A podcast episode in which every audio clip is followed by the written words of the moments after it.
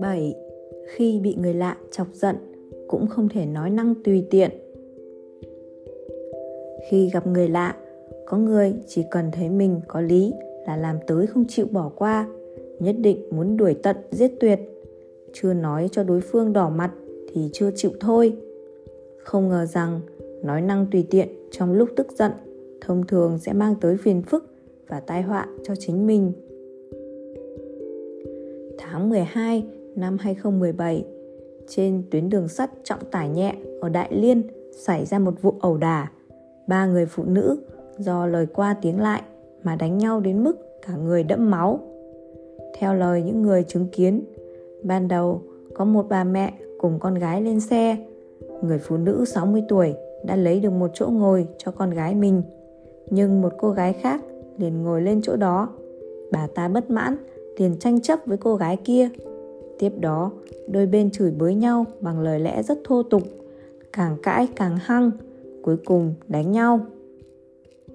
Trong cuộc sống, khi tranh cãi với người lạ, rất nhiều người trong chúng ta đều nổi giận đùng đùng, hận không thể cho đối phương một trận nên thân. Đến nỗi đa số mọi người khi nói chuyện đều không biết lựa lời, lời khó nghe tới đâu cũng nói ra được. Nào là có tin tao giết mày không? Cái thứ chết bầm, mày ra đường sẽ bị tâm chết. Trên thực tế, khi gặp người lạ, chúng ta nên tránh nói những lời khó nghe để khỏi chọc giận đối phương bởi vì chúng ta không biết đối phương là ai làm nghề gì thử nghĩ xem nếu đối phương là một kẻ sống ngoài vòng pháp luật thiếu niên bất hảo vậy chúng ta nói không lựa lời chẳng phải là thêm dầu vào lửa, cho đối phương lý do để động thủ với mình sao? Trong tiềm thức của mỗi người đều tồn tại một ý nghĩ, đề phòng người khác hạ thấp và phủ nhận mình, đồng thời hy vọng được mọi người thừa nhận. Do đó, khi xảy ra tranh cãi, thực tế là chúng ta đang tiến hành một cuộc chiến bảo vệ nhân cách để bảo vệ mình, đánh bại đối phương. Trong vô thức, chúng ta sẽ tấn công vào chỗ có thể làm cho đối phương đau đớn nhất. Cho nên, khi tranh cãi đến mức độ nhất định, đa số mọi người đều không còn nghĩ đến chuyện đúng sai mà chỉ muốn lấn át đối phương. Mà trong lúc này, chúng ta đang ở trong trạng thái không làm chủ được cảm xúc. Nói cách khác, chúng ta đang bị cảm xúc dẫn dắt. Thế là cuộc cãi vã nên biến thành một quá trình đấu tranh với cảm xúc của mình mà khi một người không làm chủ được cảm xúc, thì rất dễ làm những chuyện mà bản thân không thể khống chế được. Đây là lý do vì sao trong cuộc sống, khi tranh cãi với người khác, người ta càng cãi càng hăng, thậm chí cuối cùng dẫn tới đánh nhau. Người yêu cãi nhau biến thành kẻ thù, thậm chí là chia tay ngay tại chỗ. Bạn bè cãi nhau biến thành người dưng, chẳng còn chút tình cảm nào. Còn cãi nhau với người lạ tuyệt đại đa số trường hợp đều sẽ biến thành màn đấu võ. Từ cãi nhau biến thành ầu đả. Vô số sự kiện đẫm máu đều xuất phát từ các cuộc cãi vã. Nhìn từ góc độ này, cho dù là vì bảo vệ mình hết mức có thể, chúng ta cũng nên biết nhẫn nhịn. Đừng nên tranh cãi vô ích. Không nên do đo miệng lưỡi. Đối mặt với một người lạ đang tức giận, dần dần mất khả năng làm chủ cảm xúc chúng ta lùi một bước thì đã sao? Dù có cãi thắng được đối phương, thì về thực chất cũng chẳng có ích lợi gì. Chi bằng, hãy nhường chiến thắng vô vị đó cho đối phương. Đương nhiên, nói nhường nhịn không có nghĩa là chúng ta phải một mực nhẫn nhịn, mà điều này có nghĩa là đừng nên nói những lời khó nghe để chọc giận đối phương. Hãy nói lý lẽ, dùng phương thức này để làm đối phương nguôi giận, đồng thời nói chuyện đàng hoàng với họ. Vậy cụ thể, trong thực tế, chúng ta nên làm như thế nào? Đừng chê bai ngoại hình của người khác. Bất kể chúng ta có tức giận tới đâu, cũng đừng nên chê bai ngoại hình của người khác. Cũng đừng có lặp đi lặp lại mấy câu, mà nên thảo luận một cách có lý tính. Ví dụ, khi người khác nói chúng ta ích kỷ, chúng ta cũng đừng có nói lại rằng, anh mới ích kỷ cả nhà anh đều ích kỷ như thế sẽ chỉ chọc giận đối phương. Nên nói như thế này. Vì sao anh lại nghĩ như thế? Tôi có chỗ nào làm không thỏa đáng sao? Có thể giữ im lặng vào lúc thích hợp. Khi gặp phải người mà thực sự không thể nói chuyện, không thể nói lý lẽ được, thì tốt nhất là chúng ta hãy giữ im lặng. Trên đời này luôn có những người khi xảy ra tranh chấp sẽ không cho người khác bất cứ cơ hội biện hộ nào, cũng không chịu nghe bất cứ lý lẽ nào. Đối với những kẻ vô văn hóa này, tốt nhất là chúng ta nên im lặng, để mặc cho họ tự nói, tự nghe. Bởi vì một khi chúng ta cãi lại, có thể sẽ làm họ bị kích động, làm bùng lên ngọn lửa giận trong lòng họ. Chi bằng hãy giữ im lặng. Đừng bao giờ chọc giận đối phương bất kỳ lúc nào, chúng ta cũng đừng vì hiếu thắng mà chọc giận đối phương. Có những người tính tình rất bộc trực. Họ cho rằng bất kể mình đúng hay sai, hễ tranh cãi với người khác là nhất định không được để lép vế. Thế là lời khó nghe thế nào cũng nói ra được.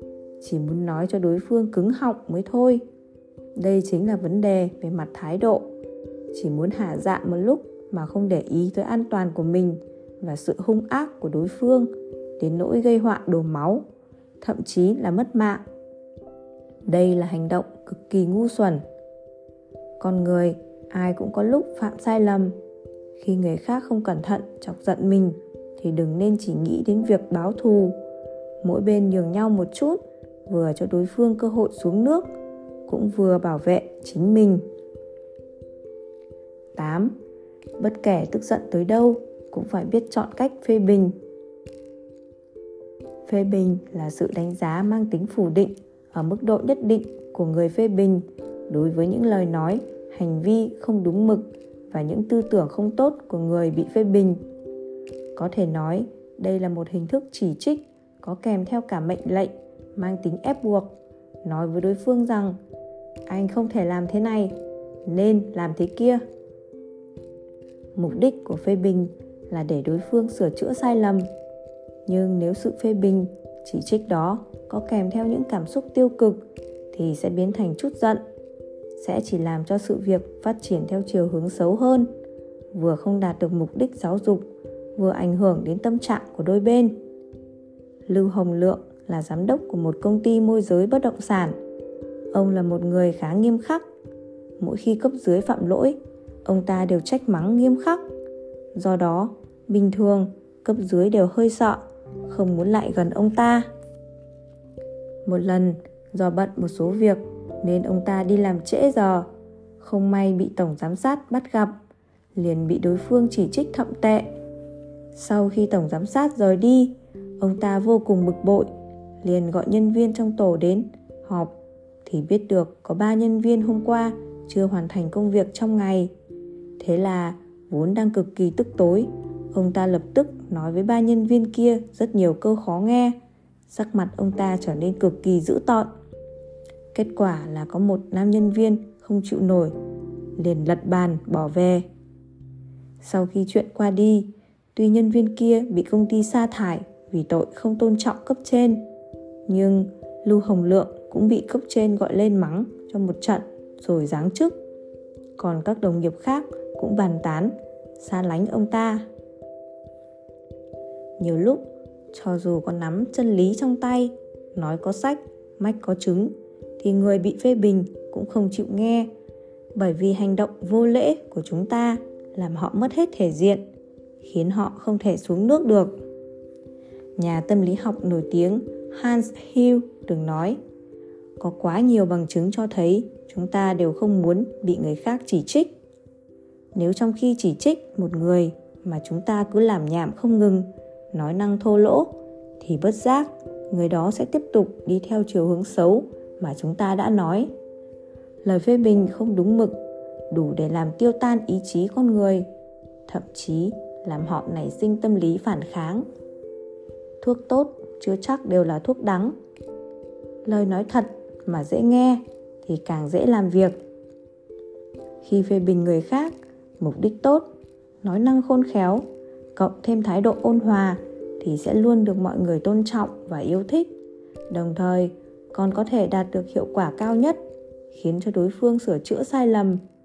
Trái lại, nếu không chú ý đến phương thức phê bình, chỉ biết to tiếng chỉ trích thì sẽ càng ngày càng làm đối phương cảm thấy uất ức, tức giận. Mỗi người đều có lòng tự tôn rất cao, ai cũng mong người khác nói chuyện theo ý muốn và sở thích của mình khi phê bình cũng không ngoại lệ. Thái độ ôn hòa có thể khiến người khác như được tắm trong gió xuân một cách tương đối. Tự nhiên, họ cũng sẽ dễ chấp nhận lời phê bình hơn. Trong công việc, khi phê bình phải thật ôn hòa, trong gia đình cũng không thể vì quen thuộc, thân thiết mà nói năng quá tùy tiện. Rất nhiều lãnh đạo, phụ huynh không thể dạy tốt cấp dưới, con cái của mình vấn đề đều xuất phát từ thái độ và phương thức phê bình của họ. Cho nên, khi phê bình, phải tăng cường vận dụng trí tuệ, bớt dùng thân phận, địa vị để áp chế người khác. Hãy thay đổi cách nói, chuyển từ thái độ lạnh như băng, ngữ khí tức giận, sang thái độ ôn hòa, ngữ khí nhẹ nhàng, uyển chuyển. Tin rằng người bị phê bình sẽ dễ tiếp thu ý kiến của bạn hơn.